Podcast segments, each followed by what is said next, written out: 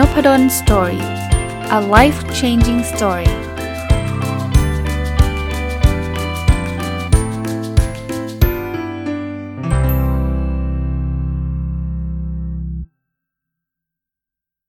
สวัสดีครับ ยินดีต้อนรับเข้าสู่น p ดลสตอรี่พอดแคสต์นะครับ วันนี้หยิบหนังสือตัวเองมารีวิวนะ เป็นผลงานเล่มล่าสุดของผมเองนะครับ ชื่อหนังสือคือ My Short Note นะ ก็เล่าที่มาที่ไปฟังสักนิดหนึ่ง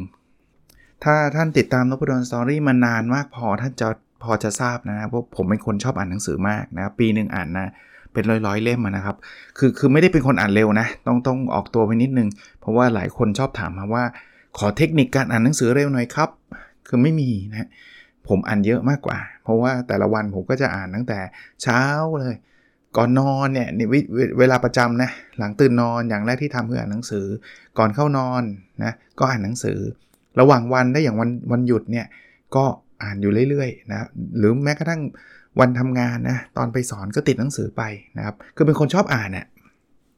คราวนี้เนี่ยเวลาอ่านหนังสือเนี่ยสิ่งหนึ่งที่ 5 ปีที่ผ่านมาที่ได้ทำมาโดยตลอดก็คือการสรุปหนังสือ คือแต่ก่อนเนี่ยอ่านก็อ่านลอยๆ อ่านไปเฉยๆ เพราะว่าก็โอเคก็ก็สนุกดีเอ้ยมีความรู้ดีนู่นนี่นั่นอะไรเงี้ยแต่ว่าที่ทำกันเป็นเรื่องเป็นราวหลังหลังจาก ห้าปีที่ผ่านมาเนี่ยเพราะว่าผมทำพอดแคสต์นะนบดนสตอรี่เนี่ยแหละครับคราวนี้เวลาเราจะทำพอดแคสต์เนี่ย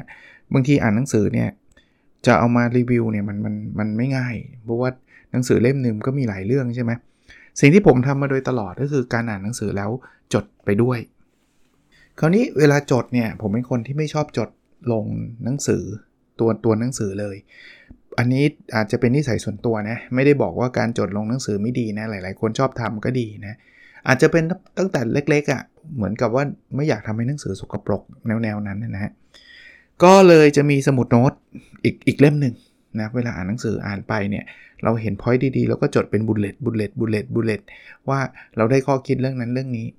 พอจดเสร็จปุ๊บเนี่ย สิ่งที่ทำต่อมาคือเอามารีวิวในบท ในในพอดแคสต์นะหลายหลายหลายตอนเลยที่เป็นการรีวิวหนังสือเนี่ย ก็จะเป็นบุลเลตที่ผมจดไว้นั่นแหละ ถ้าเวลามีเยอะพอก็จะไปลงในบล็อก n o p a d o n s t o r y c o m หรือไม่ก็ลงในเพจนะครับ ส่วนใหญ่จะลงทั้งคู่นะเพจ n o p a d o n Story นะครับ ก็ทำแบบนี้มาตลอดนะทำแบบนี้มาตลอด จริงๆก็มันก็จบอยู่ตรงนั้นนะ คือหลังจากลงเพจก็มีคนแชร์คนcomment กัน หรือว่าทำพอดแคสต์ก็มีคนฟังกันก็จบนะ แต่สิ่งที่เกิดขึ้นต่อมาก็คือมีคนมีบางท่านแล้วกันนะ ไม่ได้ไม่ได้ไม่ได้ทุกท่านหรอกแต่ว่ามีบางท่านเนี่ย inbox มาบอกว่าเอ่อทำไมอาจารย์ไม่จดลงหนังสือ ผมก็บอกว่าผมกลัวหนังสือเปื้อน ท่านก็บอกว่าจริง ๆ หนังสือเปื้อนอะเอ่อผมผมบอกงี้ด้วย ผมบอกว่าผมทำโครงการหนังสือเพื่อการนำบุญนะครับ แล้วมันมีลายมือผมจดมันก็คงไม่ดีมั้งหนังสือเขาคงอยากอ่านหนังสือใหม่ ๆ บางคนก็บอกว่าอาจารย์ ถ้าเป็นลายมืออาจารย์จดในเผลอๆอาจจะอยากอ่านมากกว่าก็ได้นะครับ อาจารย์ไม่เอาโน้ตมามาสรุปให้ให้ให้ดูหน่อยหรออะไรเงี้ยก็ไม่คิดว่าใครจะมานั่งดูสรุปโน้ตผมอะแต่ก็มาคิดอีกทีนึง เออถือว่ามันอาจจะมีประโยชน์จริงก็ได้นะ เพราะว่าคนฟังพอดแคสต์ก็ไม่ได้ทุกคนจะฟังนะหลายคนก็ไม่ได้ฟังนะเ Facebook ก็ไม่ใช่ว่าทุกคนจะได้ได้เห็นโพสต์โพสต์นั้น ถ้าทำเป็นหนังสือมันก็กลายเป็นแบบสรุปรวมความคิดนะนะก็อะทำก็ได้ แต่เจตนาลมของหนังสือเล่มนี้จะต่างจากหนังสือเล่มอื่นนะครับ เพราะว่าอันอันแรกนะ assumption ผมคือผมกะทำเฉพาะคนที่รู้จักน้องพุทธสตอรี่นะ คือติดตามนะครับ เพราะว่าทำในในในในแง่ของแมสแบบทั่วประเทศเนี่ย คนก็จะงงงนิดนึงว่า My Shot Note ชื่อชื่อหนังสือชื่อชื่อ My Shot Note Shot Note ใครวะ คือถ้าเกิดแบบ Shot Note ของใครดีล่ะนเดทคนอาจจะอยากอ่านนึกออกไหมคือคือผมไม่ได้เป็นเซเลบผมผมไม่ได้เป็นคนดังอะไรนะเพราะฉะนั้นเนี่ยผมรู้สึกว่าเอาไว้เฉพาะกลุ่มกลุ่มที่พอจะเราเราเราอยู่ใน community เดียวกัน น่าจะดีกว่า ก็เลยตัดสินใจว่าเล่มนี้คงไม่ได้วางจำหน่ายในร้านหนังสือ ร้าน C1 ร้านในอินร้าน B2S ใด ๆ ไม่มีนะครับทำขึ้นมาเสร็จปุ๊บ ตอนแรกก็จะทำแบบเอาแบบง่ายๆไหมอะไรเงี้ยแต่ก็ติดอีกอะไหนๆจะทำแล้วเราก็อยากทำให้มันดีๆเลยเนาะก็ไปจ้างดีไซเนอร์เหมือนเดิมนะครับ ราคาก็เยอะสูงนะ อันนี้ผมรู้เลยว่า ถ้าไม่ได้ขายผ่านร้านหนังสือทั่วไปเนี่ยจำนวนพิมพ์ก็จะไม่เยอะอยู่แล้ว เพราะฉะนั้นต้นทุนมันจะต้องสูงโดยธรรมชาติอยู่แล้ว ก็ก็ไม่เป็นไรก็ถือว่าทำแล้วมันน่าจะเป็นประโยชน์ก็เอานะก็ได้ได้ได้ทีมดีไซเนอร์ของทีมทีมของคุณเซ่เนี่ยแหละครับทำได้ดีมากสวยมากคือคือส่วนตัวนะนี้แบบบอกตรงๆว่าเป็นอีกเล่มหนึ่งที่ประทับใจมากๆ ทั้งในรูปเล่มข้างในแล้วก็หน้าปก แต่ก็แก้หลายรอบเลยนะ แก้หลายรอบเลยเพราะว่าอ่าแล้วก็อันนี้ยังยังไม่ใช่อันนั้นโอ้โหกว่าจะออกมาเป็นเล่มนี้เหนื่อยนะครับ แต่ก็ทำจนเสร็จเรียบร้อยนะครับ เสร็จเรียบร้อย ซึ่งตอนนี้ก็วางจำหน่ายอยู่ทางเพจเท่านั้นนะครับ แล้วบอกอีกว่าถ้ามันหมดแล้วก็คิดว่าคงไม่ได้พิมพ์เพิ่ม ที่พูดมาแบบนี้ไม่ใช่ว่าโอ้อาจารย์ใช้เทคนิค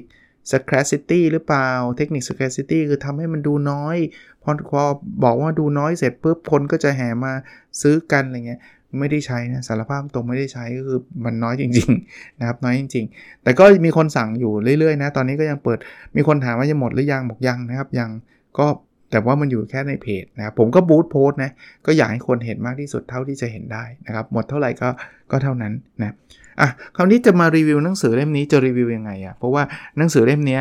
มันรีวิวหนังสือมาอีกทีหนึ่ง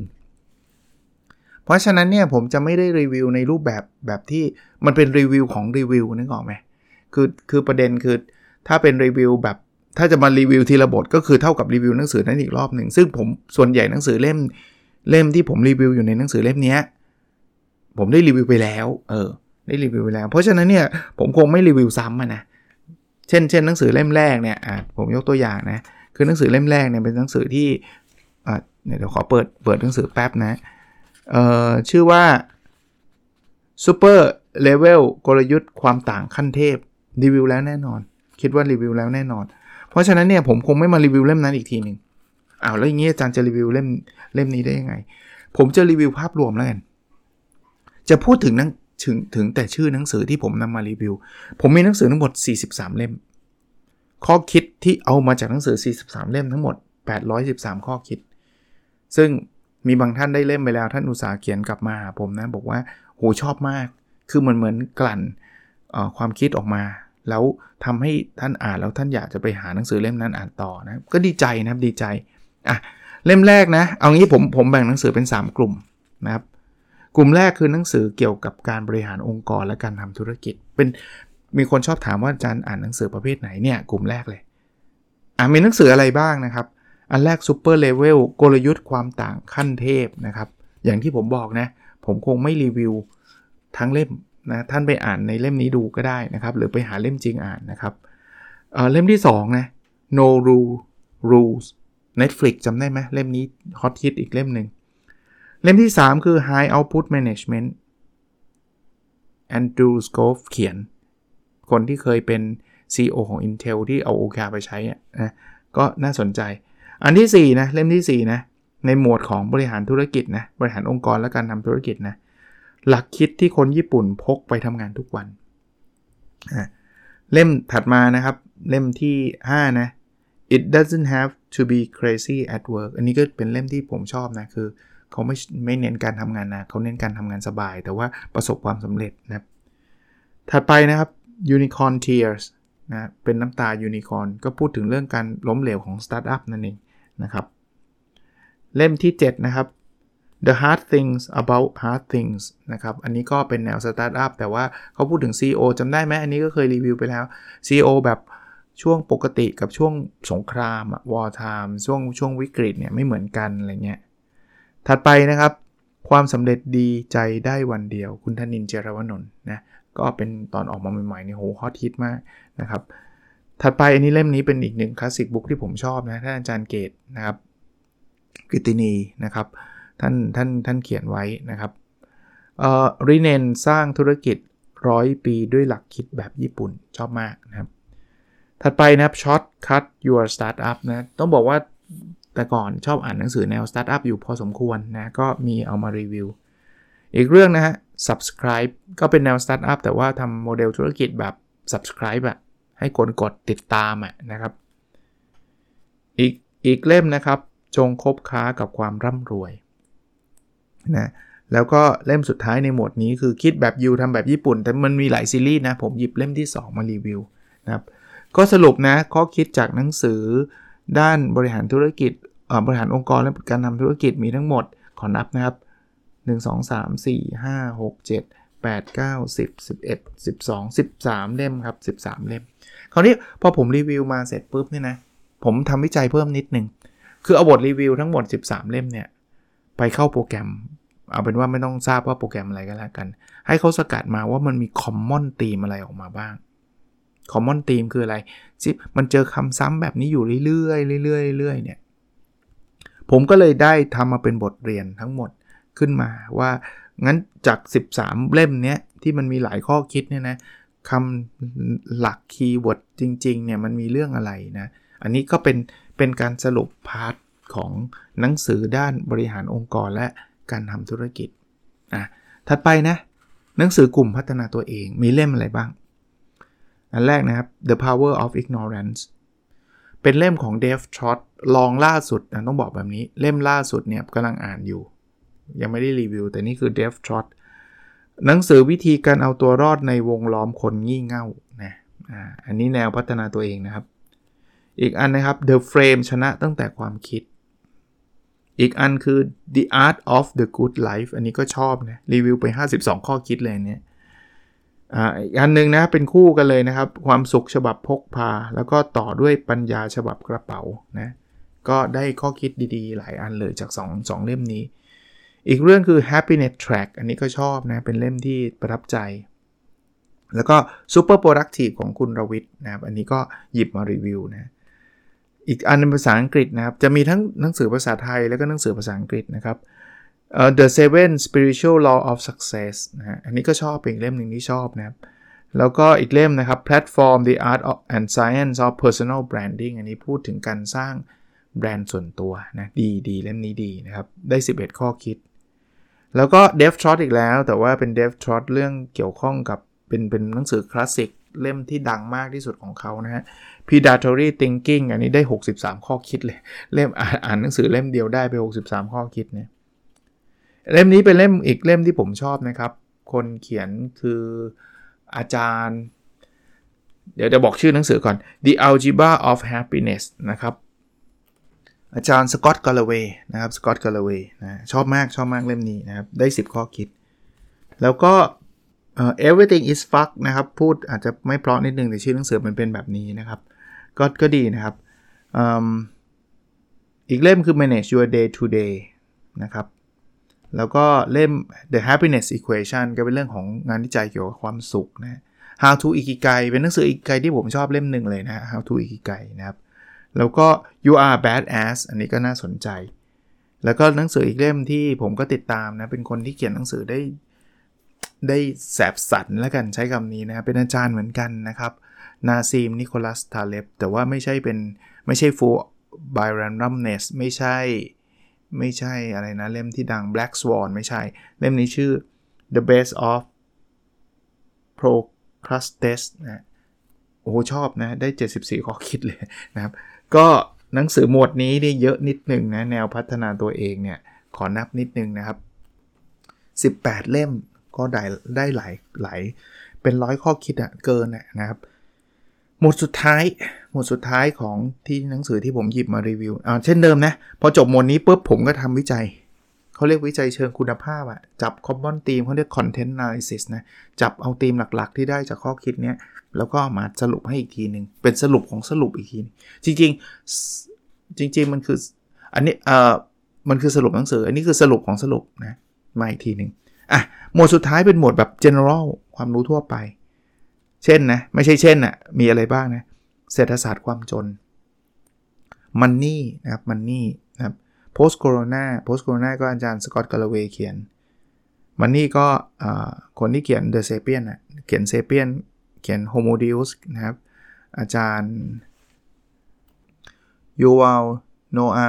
ฮารารีนะมีอะไรอีกนะ เมื่อกี้ไปแล้วนะ มันนี่ post corona ไปแล้วนะ AI super power ก็เจ๋งนะ พูดถึงเรื่อง AI นะ The Origin of Happiness อันนี้ก็ชอบนะครับ กล้าที่จะถูกเปลี่ยนเล่มที่ 2 อันนี้มีหลายเล่มนะ ผมผมเอาเล่มที่ 2 มารีวิว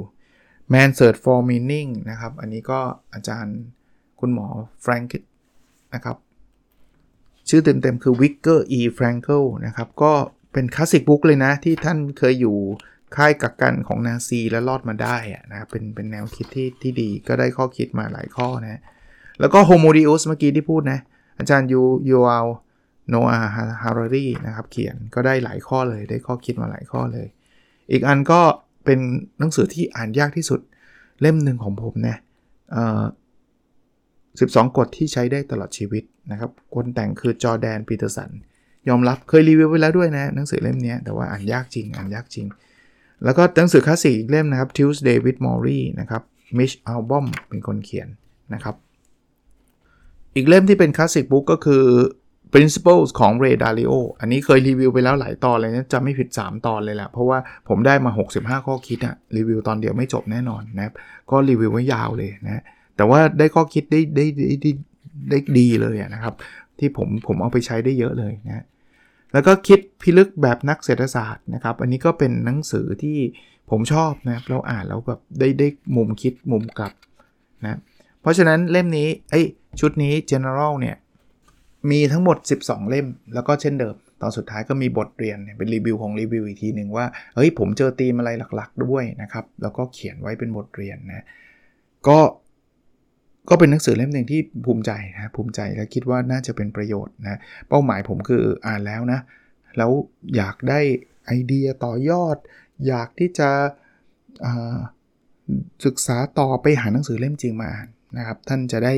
จะได้แบบรายละเอียดอีกลึกเลย ผมผมเน้นนิดนึงวิธีการรีวิวผม มันจะไม่ใช่รีวิวแบบบทหนึ่งพูดว่าบท 2 พูดว่าไม่เคยรีวิวแบบนั้น ผมจะรีวิวข้อคิดที่ผมได้ เพราะฉะนั้นเนี่ยมันอาจจะไม่ได้ครบถ้วนว่าเข้อมูล20 บท สมมุตินะผมได้ข้อคิดเฉพาะบท 1 บท 7 บท 19 ผมก็เขียนแค่นั้นนะไอ้ข้ออื่นที่บทอื่นๆ ไม่ใช่ว่าไม่ดีนะเป็นมันอาจจะเป็นมุมที่ผมรู้อยู่แล้ว หรือว่ามุมที่ผมไม่ว้าวเฉยๆ ผมอ่านหนังสือหลายเล่มก็เคยเจออยู่แล้ว ก็ได้นะครับ เพราะฉะนั้นเนี่ย อันนี้มันคือ short note ของผมอะพูดง่ายๆมา short note ตามชื่อเลย short note ของผมเองนะบันทึกส่วนตัวผมเองนะครับ ซึ่งซึ่งผมก็เขียนไว้ในเพจส่วนตัวนะว่าเนี่ยผมเอาหน้าบันทึกถ่ายให้ดูว่าเนี่ยมันก่อนที่มันจะมาเป็นแบบนี้ผมบันทึกไว้แบบนี้นะครับเป้าหมายคือท่านอ่านปุ๊บโอ้โหตอบโจทย์ชีวิตเลยเนี่ยไปหาเล่มจริงเลยนะครับเล่มจริงได้ได้รายละเอียดอีกเยอะเลยนะครับ ก็ท่านที่สนใจนะประชาสัมพันธ์นิดนึง ไม่อยากให้พลาดเพราะว่าถ้าหมดก็หมดนะครับ เน้นอีกทีไม่ใช่เป็นเทคนิคการขาย ไม่ใช่เทคนิคการตลาด ผมรู้นะ เทคนิคการตลาดจะมี 3 เล่มสุดท้าย 5 เล่มสุดท้ายไม่ไม่เคยใช้แบบนั้นเลย ถ้าเหลือเยอะก็เหลือเยอะคือคือไม่อายใครด้วยว่าเหลือเยอะ ถ้าเหลือไม่เยอะก็ไม่เยอะครับ เล่มนี้เล่มนี้พิมพ์จำนวนน้อยจริง ๆ เพราะว่าอย่างที่บอกผมก็ผ่านเพจเนะผมไม่ได้เอาไปวาง c ดไม่ได้ไปวางในอิน เพราะอย่างที่ผมพูดอีกทีหนึ่งว่า ผมต้องการเฉพาะคนที่รู้จัก นพดล Story นั้นนั่นเองนะครับคนคนนอกเนี่ยวางดู short note อะไรของใครคือคืออ่านแล้วแบบทำไมต้องอ่านด้วย short note ของคนคนนี้นะแต่ว่าคนฟังพอดแคสต์ผมคิดว่าน่าจะเป็นกลุ่มเป้าหมายกลุ่มหนึ่งที่ท่านอยากอยากรู้เนี่ยมีในเพจนะครับนพดล Story นะครับเข้าไปได้นะครับ ก็ถ้าไม่ทับไม่เจอ แต่ผม pin โพสต์ไว้นะเข้าใจว่า pin pin โพสต์ไว้แปลว่าโพสต์จะอยู่บนสุดเลยอะถ้าไม่เจอ inbox มาเดี๋ยวส่งรายละเอียดไปให้นะครับ อ๋อก็ประมาณนี้นะครับ หวังว่าจะเป็นประโยชน์ครับ แล้วเราพบกันในสดถัดไปนะครับ สวัสดีครับ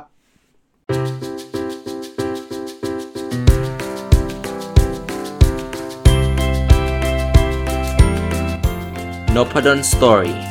a life changing story